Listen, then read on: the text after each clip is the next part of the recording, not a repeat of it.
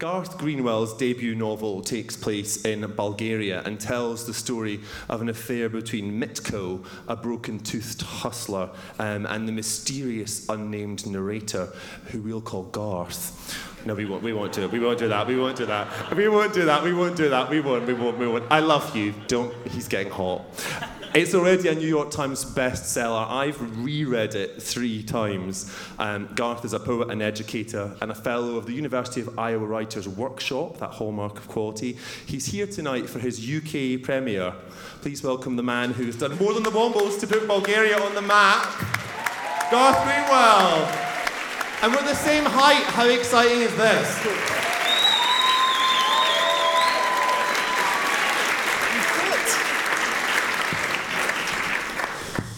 So excited about this.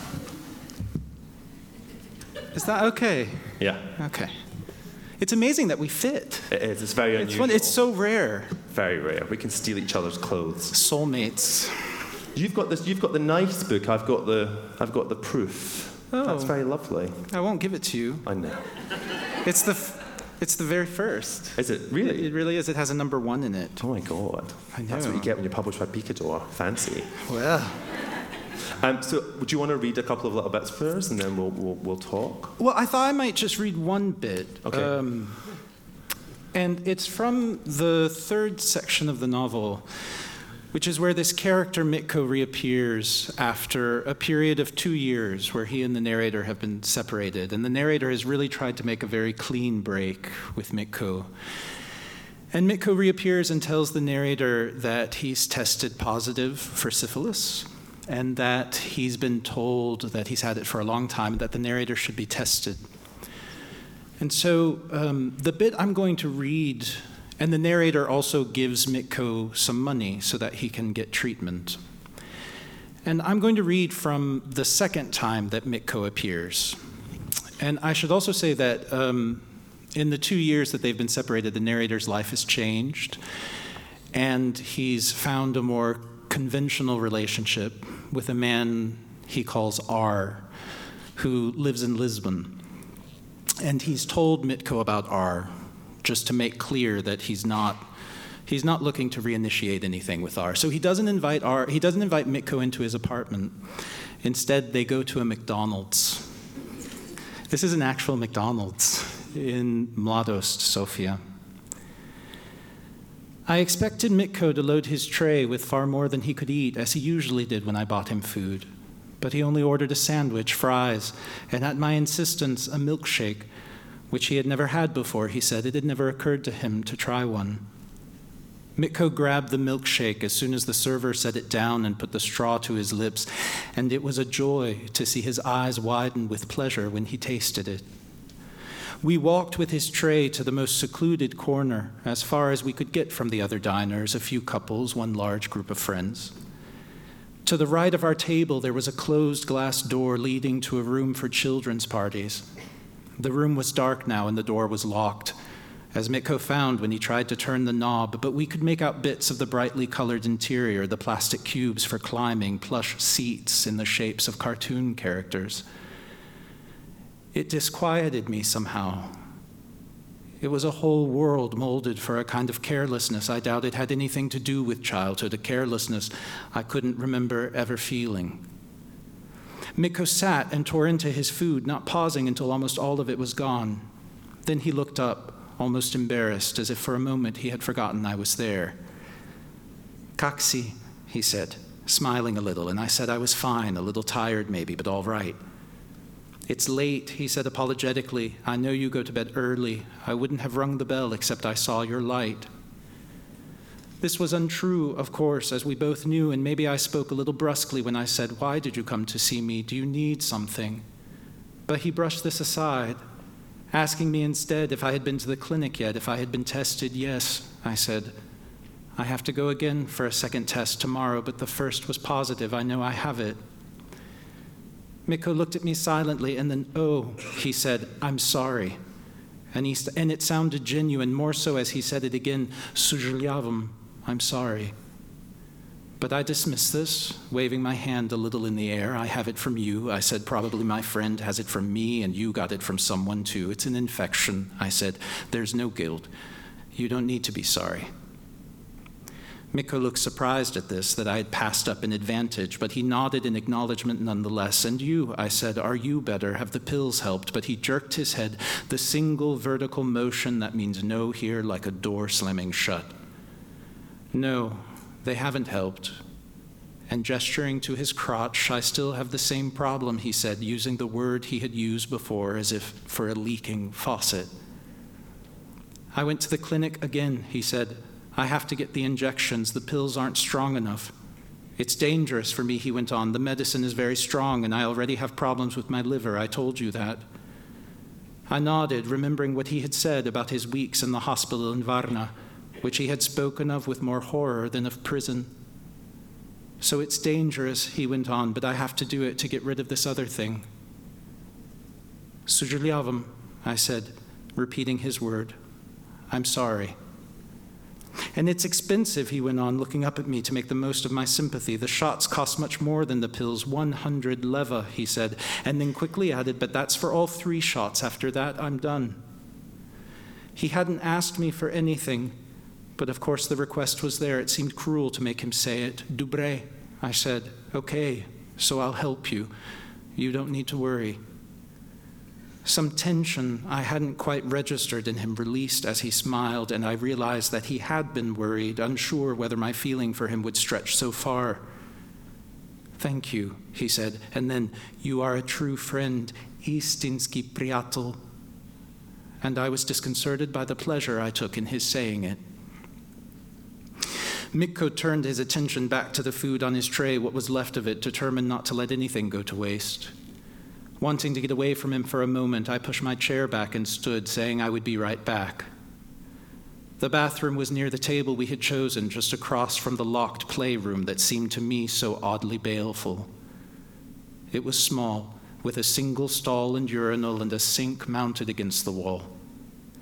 I stepped up to the urinal, fishing myself out for form's sake, but feeling no urgency to piss. I closed my eyes instead and breathed deeply, grateful to be free from Mitko and what he had made me feel, that pleasure that was too sharp.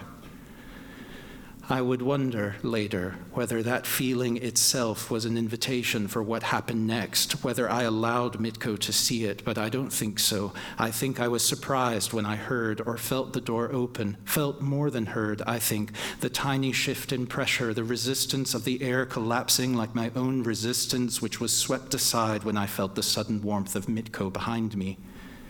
I had known it was he when the door opened. It never occurred to me it could be anyone else, as it never occurred to me to tell him to stop, or occurred with so little force it was lost in the sweep of my excitement. There wasn't a lock on the door. We could have been interrupted, and maybe the risk heightened my pleasure as Mitko pressed his whole length against me, placing his feet beside mine and leaning his torso into my spine, his breath hot on my neck. This was reality I felt with a strange relief. This was where I belonged. And I thought of R, though it shames me to recall it, as though our life together, open and sunlit and lasting, were entirely without substance. I felt it disappear, simply disappear like a flammable shadow, and part of me was glad to feel it go. Mitko's mouth pressed at my neck, and his hands reached beneath my shirt, touching me as he knew I liked to be touched, remembering exactly, though so much time had passed. He pressed into me harder, forcing me forward, and I braced myself with one hand against the tile while I felt him grind against me. He wanted me to know that he was hard, that he wanted it too, that he was ready to do again what we had done so often. With my other hand, I jerked myself off. I had gotten hard at his first touch, at the first intimation of that touch, and I was swept forward by a single, in a single motion, quick and restless, swept forward by Mitko, the weight of him against me, and his hands, and then suddenly his teeth at my neck, until I came with a pleasure I hadn't known in months that maybe I had never known with R. For a moment, as I let my head fall until my forehead lay next to my arm before I could feel anything else, I was grateful to Mitko. He stayed with me a little longer, wrapping his arms around me more tightly as if he were holding me in place, and then there was a last pressure of his lips on my neck, and he was gone. I left my head resting on the tile, taking deep breaths, feeling my organism settle with a sensation like the clicking of metal as it cools. Without opening my eyes, I pulled on the lever to flush the urinal, then again, and then a third time. I was used to feeling regret in such moments, of course. Sometimes I thought it was part of my pleasure, like a bitter taste making a flavor more rich. But I felt something but I felt something stronger now. I was sick. I was infectious. And children came here, I thought, remembering that locked room as I flushed the urinal again and again. Then I stepped into the stall and unwound a mass of toilet paper, which I wet at the sink and used to wipe down the lever I had just touched as well as the wall where I had braced myself, though there could be no danger there. And then I began wiping down the porcelain itself, inside and out. I knew the whole performance was excessive. I was wiping surfaces unlikely ever to be touched, but I kept at it as the paper dissolved in my hand. Finally, I carried the wet mass to the toilet, and then I stood for some time at the sink washing my hands. Only then did I let myself think of R as I looked at myself in the mirror, my face still flushed. He loves you, I said, whispering the words out loud. And then I said it again. I saw that Mitko had cleared the table when I stepped out of the bathroom. Only the paper cup of the milkshake was left, and he leaned over it with his elbows planted on the table, looking at me with his head quizzically cocked. He looked like a child, I thought, as I had so often before. He watched me with a kind of guarded expectancy, as if he knew he hadn't acted strictly as he should, but thought he had been so charming he could still expect a reward. When he asked me if everything was all right, I said, Yes, yes, everything was fine. Malkos me ludichki, he said then, his face breaking into its smile, a real smile, full voltage. We're a little crazy and I had to agree that this was so. Thank you.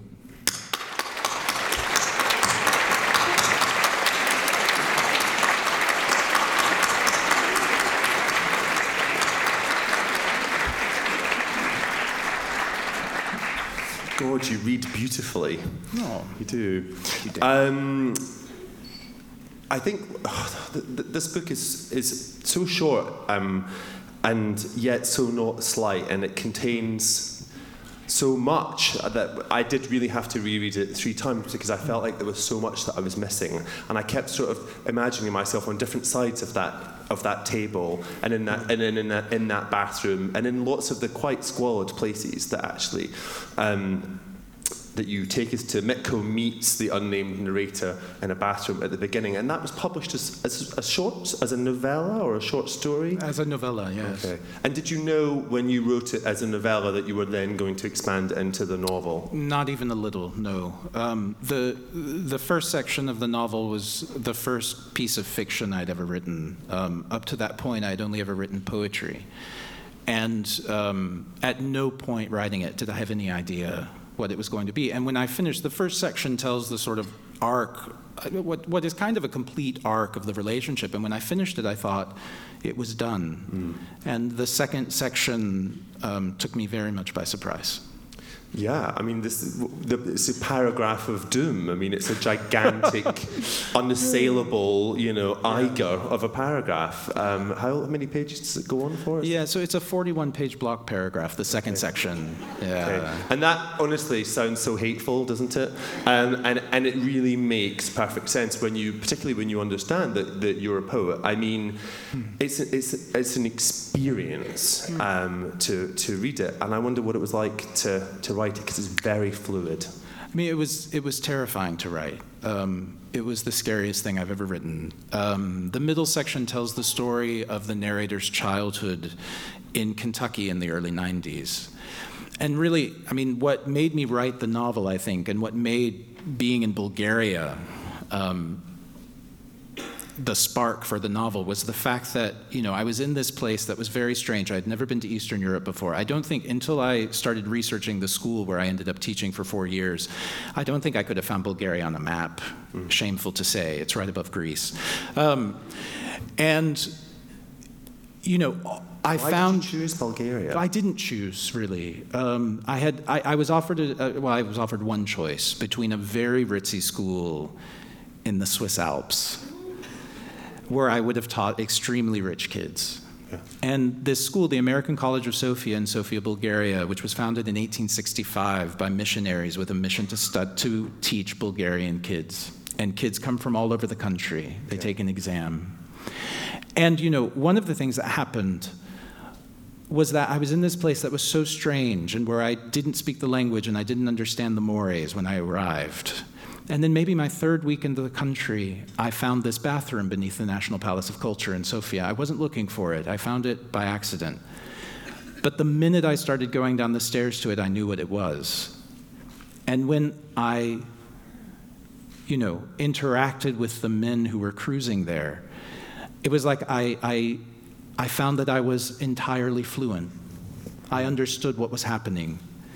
And that experience of being reminded in Bulgaria in 2009 of the gay men and the gay communities I first found in Kentucky when I was 14 in the early 90s, and of having these men describe their lives as though there were the same horizon of possibility drawn across them as the first gay men I met in Kentucky, and then to have my students, because I was the only openly gay person almost any of my students had ever met, to have them come and tell me their stories, and for those stories to so much be my story I think that that was what really made this novel happen. And I think, I think that I think it's the great specificity of it, and it is a cliche, but it is true. The great specificity is what makes it universal. I mean, I've never read a book set in Bulgaria, and I, I probably couldn't have found it on a map. And but but suddenly I can I can visualize Varna, the, you know, at the abandoned seaside town, and I can see the block the blocks of flats yeah. in Sofia, and you it's it's not just that it's a new place. It's not just that it's novelty, um, um, but but it, but it is a little bit of that. But but but but it, but you take us there and you make it, it feels completely believable.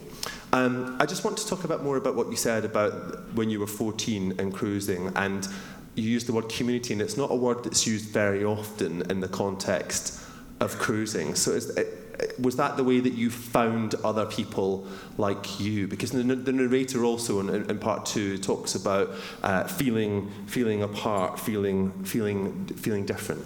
Absolutely. I mean, I think that's right. I mean, these places, these bathrooms and parks where men go to find each other for sex, I mean, they've been central to my life since I was 14.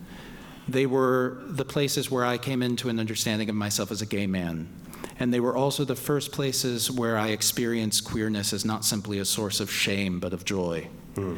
And it does seem to me that these are places that are derided, that are despised by both straight culture and by a certain narrative of queer culture that has come to be the dominant narrative. You know, I mean, this extraordinary victory that queer people have won in certain parts of the world that has given us a set of rights and responsibilities that allows us to participate in the full life of citizenship that includes marriage is extraordinary. It's necessary. Mm. It was a battle that I supported, and it's a battle that I'm so glad we won, and it's also a battle that came at a great cost. And that cost was the packaging of queer lives in a way that allowed those lives or that forced those lives to be translated into value that could be understood by people who hate queer people, mm. who are disgusted by queer people. And what that meant is that there is a single model of queer life that's presented as legitimate in that narrative. A homonormative. A homonormative model. I mean, a model that is about two adults in, monog- in a monogamous relationship that is centered on the raising of a child. That's a beautiful model for human life. It's a necessary model for human life, and it's a model that needs to be available to queer people. It is not the only legitimate model of queer life. Mm. And it seems to me that, you know, much of what is potentially radical in queer life, it seems to me, inheres in these places that have been scrubbed from that narrative. Because one thing that happens in those places is that someone like the narrator of my book and Mitko can meet. You know, we structure our lives in such a way that we almost never cross, you know, the, the boundaries of the categories that organize those lives, categories of race and class. And these queer spaces have always been spaces that scramble those categories. Because, you know, one reason our culture is so terrified of desire is that that's what desire does. It scrambles those categories. It's one reason desire is dangerous. Mm. And it seems to me that, you know, any time you have face to face encounters across that kind of difference, you have the possibility for a kind of ethical spark that engages the entire gamut of ethical and emotional response. And that seems to me an extraordinarily radical thing that we should cherish. And, you know, these communities are places of dignity as much as they are of shame. And I don't, and, you know, I think if we simply scrub them out of our consciousness, we, we sacrifice too much.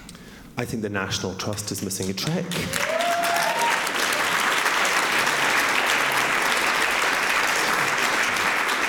Uh, I, I, should say that the Savoy Hotel was the first in, in London to have bathrooms for every single room. Uh, previous to that, they shared uh, two or three or four. But anyway, so it's very appropriate uh, that you should be having this conversation. I was thinking about cruising as an analog form of communication, and interesting that the character, uh, the, the, the narrator goes from, from that kind of furtive finding of other people, the sensing, you know, there are other people out there, to, to, to the internet age and to yes. Grindr and to yeah. being able to say, I am this, I want that, I don't want any of, of these other things. And he kind of rejects that and goes back to finding uh, those kind of analog.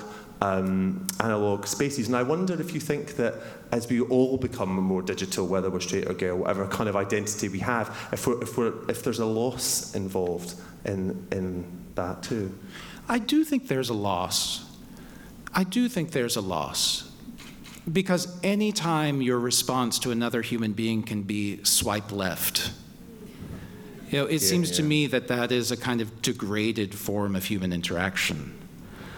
You know, it's interesting though, because I don't think these cruising spaces are disappearing, and I think they're finding a life side by side with this digital culture that's fascinating. So if you go to one of the video stores on 8th Ave in Manhattan, you will see people cruising in this old fashioned way while they are on their phones you know, looking at Grindr. I mean, it's fascinating to see. I mean, you know, and thinking about cruising as a form of communication, to me, I mean, cruising was my first education in poetry.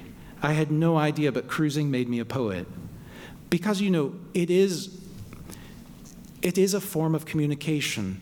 Word, since, wordless? Sorry? Wordless communication? Like silent or, or when you talk or? Both i think. But yes largely largely wordless but also in the sense that there is a kind of hidden there is an occult significance. There is a set of codes. You have to learn how to read and you have to learn how to communicate in ways that are at once public and private so that most people won't see them, but a few people will understand them for what they are. And if you understand them for what they are, then you have this sense, which is for me the sense of the lyric moment, which is when, you know, kind of the inchoate stuff of the world all of the sudden shudders into a significance you can read. And in cruising, you know, you carve out these intimacies from public spaces. I mean, all of Whitman's poems are about cruising. Mm. All of Whitman's poems are about walking through the they crowded streets. They never said that to me at university. I wish they had. I you know, liked Whitman much more. I mean, it's really true. He talks about walking through the crowded streets of Manhattan and finding the one person mm. who, you know, with whom he can have this intimate encounter that, even though it's fleeting, has an infinite value. And you know, that to me is the experience of, of cruising, of carving out these intimacies in this public space. That's what poetry does. It's a kind of public private discourse. And that's cruising too. Um, I was thinking about the character's motivation. You know, um, often you said he feels regret at the encounters that, that he's had. The encounters with Mitko, um, they are variously very sexy, they are dangerous, they are, they are troubling, you know, you have the sense that almost anything anything could happen. And I kept thinking, why why is, why is he going back and doing this? What yeah. you know, what, what was he doing? And I wasn't even sure that he did. Um, but then when we got to the bit about his relationship with his father, you wrote something that I recognised that I'd never seen written down before. Hmm. Um, and you, you talk about being a boy with your dad. And I remember this moment really clearly. And you say, when I was, when the character says, when I was still young enough to touch and be touched by him. And there is a moment, isn't there, in the lives of men, not so much, I think, as women, but the lives of men where we're, we're supposed to stop touching. I think that's right. And you know, I mean, I think childhood, the narrator often finds himself looking at children with their parents. Yeah. And, and then in the second section, he remembers moments where he re- thinks he remembers or he wonders if he's imagining, but he remembers these moments where he could touch his father in this kind of intimacy. He says the phrase he uses, he says it's an, it's a, an, an intimacy confident of, our love confident of absolute possession. And it does seem to me that that's true for very young children. I mean, before you've, it's even occurred to you to question the durability of your bond with your parents, before there's any kind of friction has entered into it. I mean, it does seem to me that that's the one moment in our lives when we're absolutely sure of what belongs to us. And that you know, kind of the loss of that does leave a wound that, you know, we seek, we spend the rest of our lives seeking to. And do you think that's part of what's motivating the character? Do you think that? Well, I mean, I think so. I mean, the character, you know, he does, he has this vision of a kind of intimacy, of a kind of connection with another human being that he seems incapable of in his actual life, but he believes it exists. Mm-hmm. And, you know, I mean, one of the things I mean, to be a queer person in, in Kentucky in the early 90s, or to be a queer person in Bulgaria today, is to be taught one lesson about your life. And that lesson is that your life has no dignity and your life has no value. And one of the things, you know, we're at this very interesting moment for queer people where we have this kind of mainstream acceptance that is absolutely unimaginable 10 years ago. And there is a way in which I, as a queer person, as a queer person who spent the last 20 years involved in activism and steeped in the discourse of activism, I know that the lesson I was taught as a child is wrong. I can also never be the person, never be a person who never learned that lesson. And so, you know, to be in this moment where you know, my character tries to, tries to explain or tries to come to understand how he became someone for whom the satisfaction of desire is necessarily linked with the pain of exclusion. Hmm. And in some way, I mean, what this relationship with Mitko offers him at the beginning, what the kind of structure of sex work offers him, is that is the satisfaction of desire and built into it a kind of kind of exclusion, hmm. saying you can't have me really. You can have me for a moment, but you can't really have me. Mm. And I think that's safe for the narrator. But I mean, of course, these are two human beings. And you know, one of the things that I think we sometimes forget about when we talk about sex work, whether we're talking about sex workers or Johns, is that both sides of that transaction remain human beings at every moment. And therefore, nothing is clean, nothing is easy, everything is messy. And the narrator finds himself, you know, he finds all of his defenses broken. Feelings happen. They Feelings. do. Feelings happen. Um, you keep saying that the narrator, and I wasn't conscious of that when I was reading it because you find all kinds of clever ways not to mention his name, but why don't you ever name him? And why are so many people reduced to their initials? Why are so many people? To, to reduce to their initials. You you've got R and K and G. Right. So I thought about names a lot. I mean, the narrator isn't named for a couple of reasons. One is that we're told that when he first meets Mitko, Mitko can't say his name because his name is unpronounceable in Bulgarian. Um, the other, and it seemed to me, you know, he descends into this space and he's stripped of his name. And there was something I liked about that. There was something initiatory or ritualistic about that that I liked. And then the other reason the narrator doesn't have a name is because, I mean, obviously the book is playing with autobiography. I mean, all of the fact checkable information we have about the narrator is also fact checkable information about me. I know. Oh. And yet, you know, I do, he is the narrator, hmm. you know, and it is fiction. And I like novels that blur the boundary between fact and fiction. And then in the whole book, only Mitko is named. Hmm. And he isn't named fully. Mitko is the diminutive for Dimitar, which is the most common Bulgarian name, male name. And I wanted him to be the only person named because, in one sense, I think it makes him the most vivid character. I mean, a name is an investment, right? It's why we get upset when people don't remember our names. A name is an investment, and by naming a character, you give the reader something to invest in. And I want the reader to invest in Mitko. If the reader doesn't care about Mitko by the end of the book, I think the book has failed. And, you know, so in one sense, it's like a spotlight on him, which is a position of privilege to be in the spotlight. Mm. And it's also a position of vulnerability. It makes him exposed.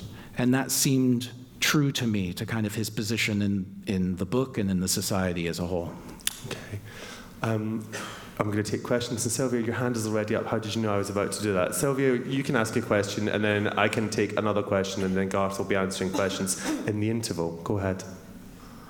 My question about the Loretta and her sister, even though there's that disconnect with their father, they have that common thread in the thing that they like.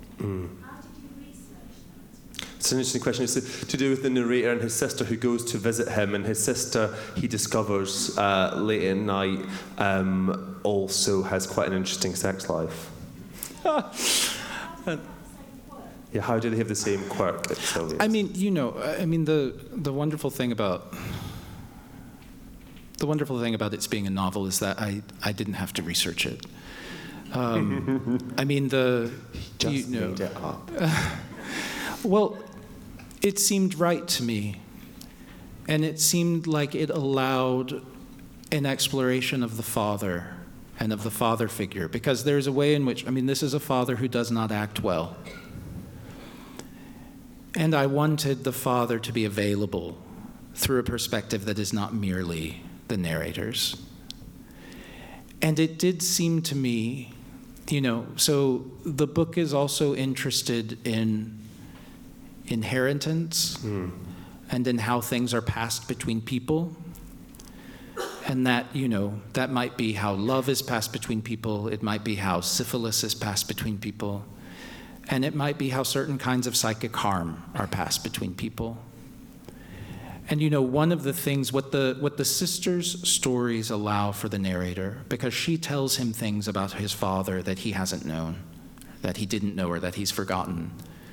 And it makes him recognize the extent to which he has a bond with his father that he cannot escape. That, you know, I mean, he has inherited from his father aspects of himself that he's saddled with.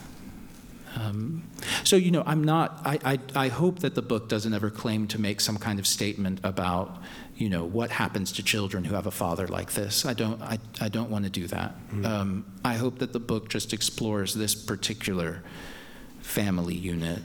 And that, you know, the other thing that it does to let the, the younger sister share some of the, you know, what the narrator says, he says, I had always thought of these as my own, you know, peculiar problem, as like my own inheritance. I think it opens up a kind of compassion in him for himself because he loves his sister. And I think that sort of seeing that she suffers some of the same compulsions he does, you know, allows him to see himself in a somewhat different way. And thank you so much for reading my book. Garth, did your father also not act well? My father, um, when I was 14 years old, told me I wasn't his son and kicked me out of the house and told me that if, um, told him that, you know, if he knew I was going to be a faggot, I would never have been born. And I think um, I was much luckier than many, many queer young people, even today in our age of enlightenment, in that I had a mother who, even though it took her a very long time to accept that her son was gay, she took me in and she gave me a place to live. And you know, I think that when you're a child, you don't necessarily question the way your parents act.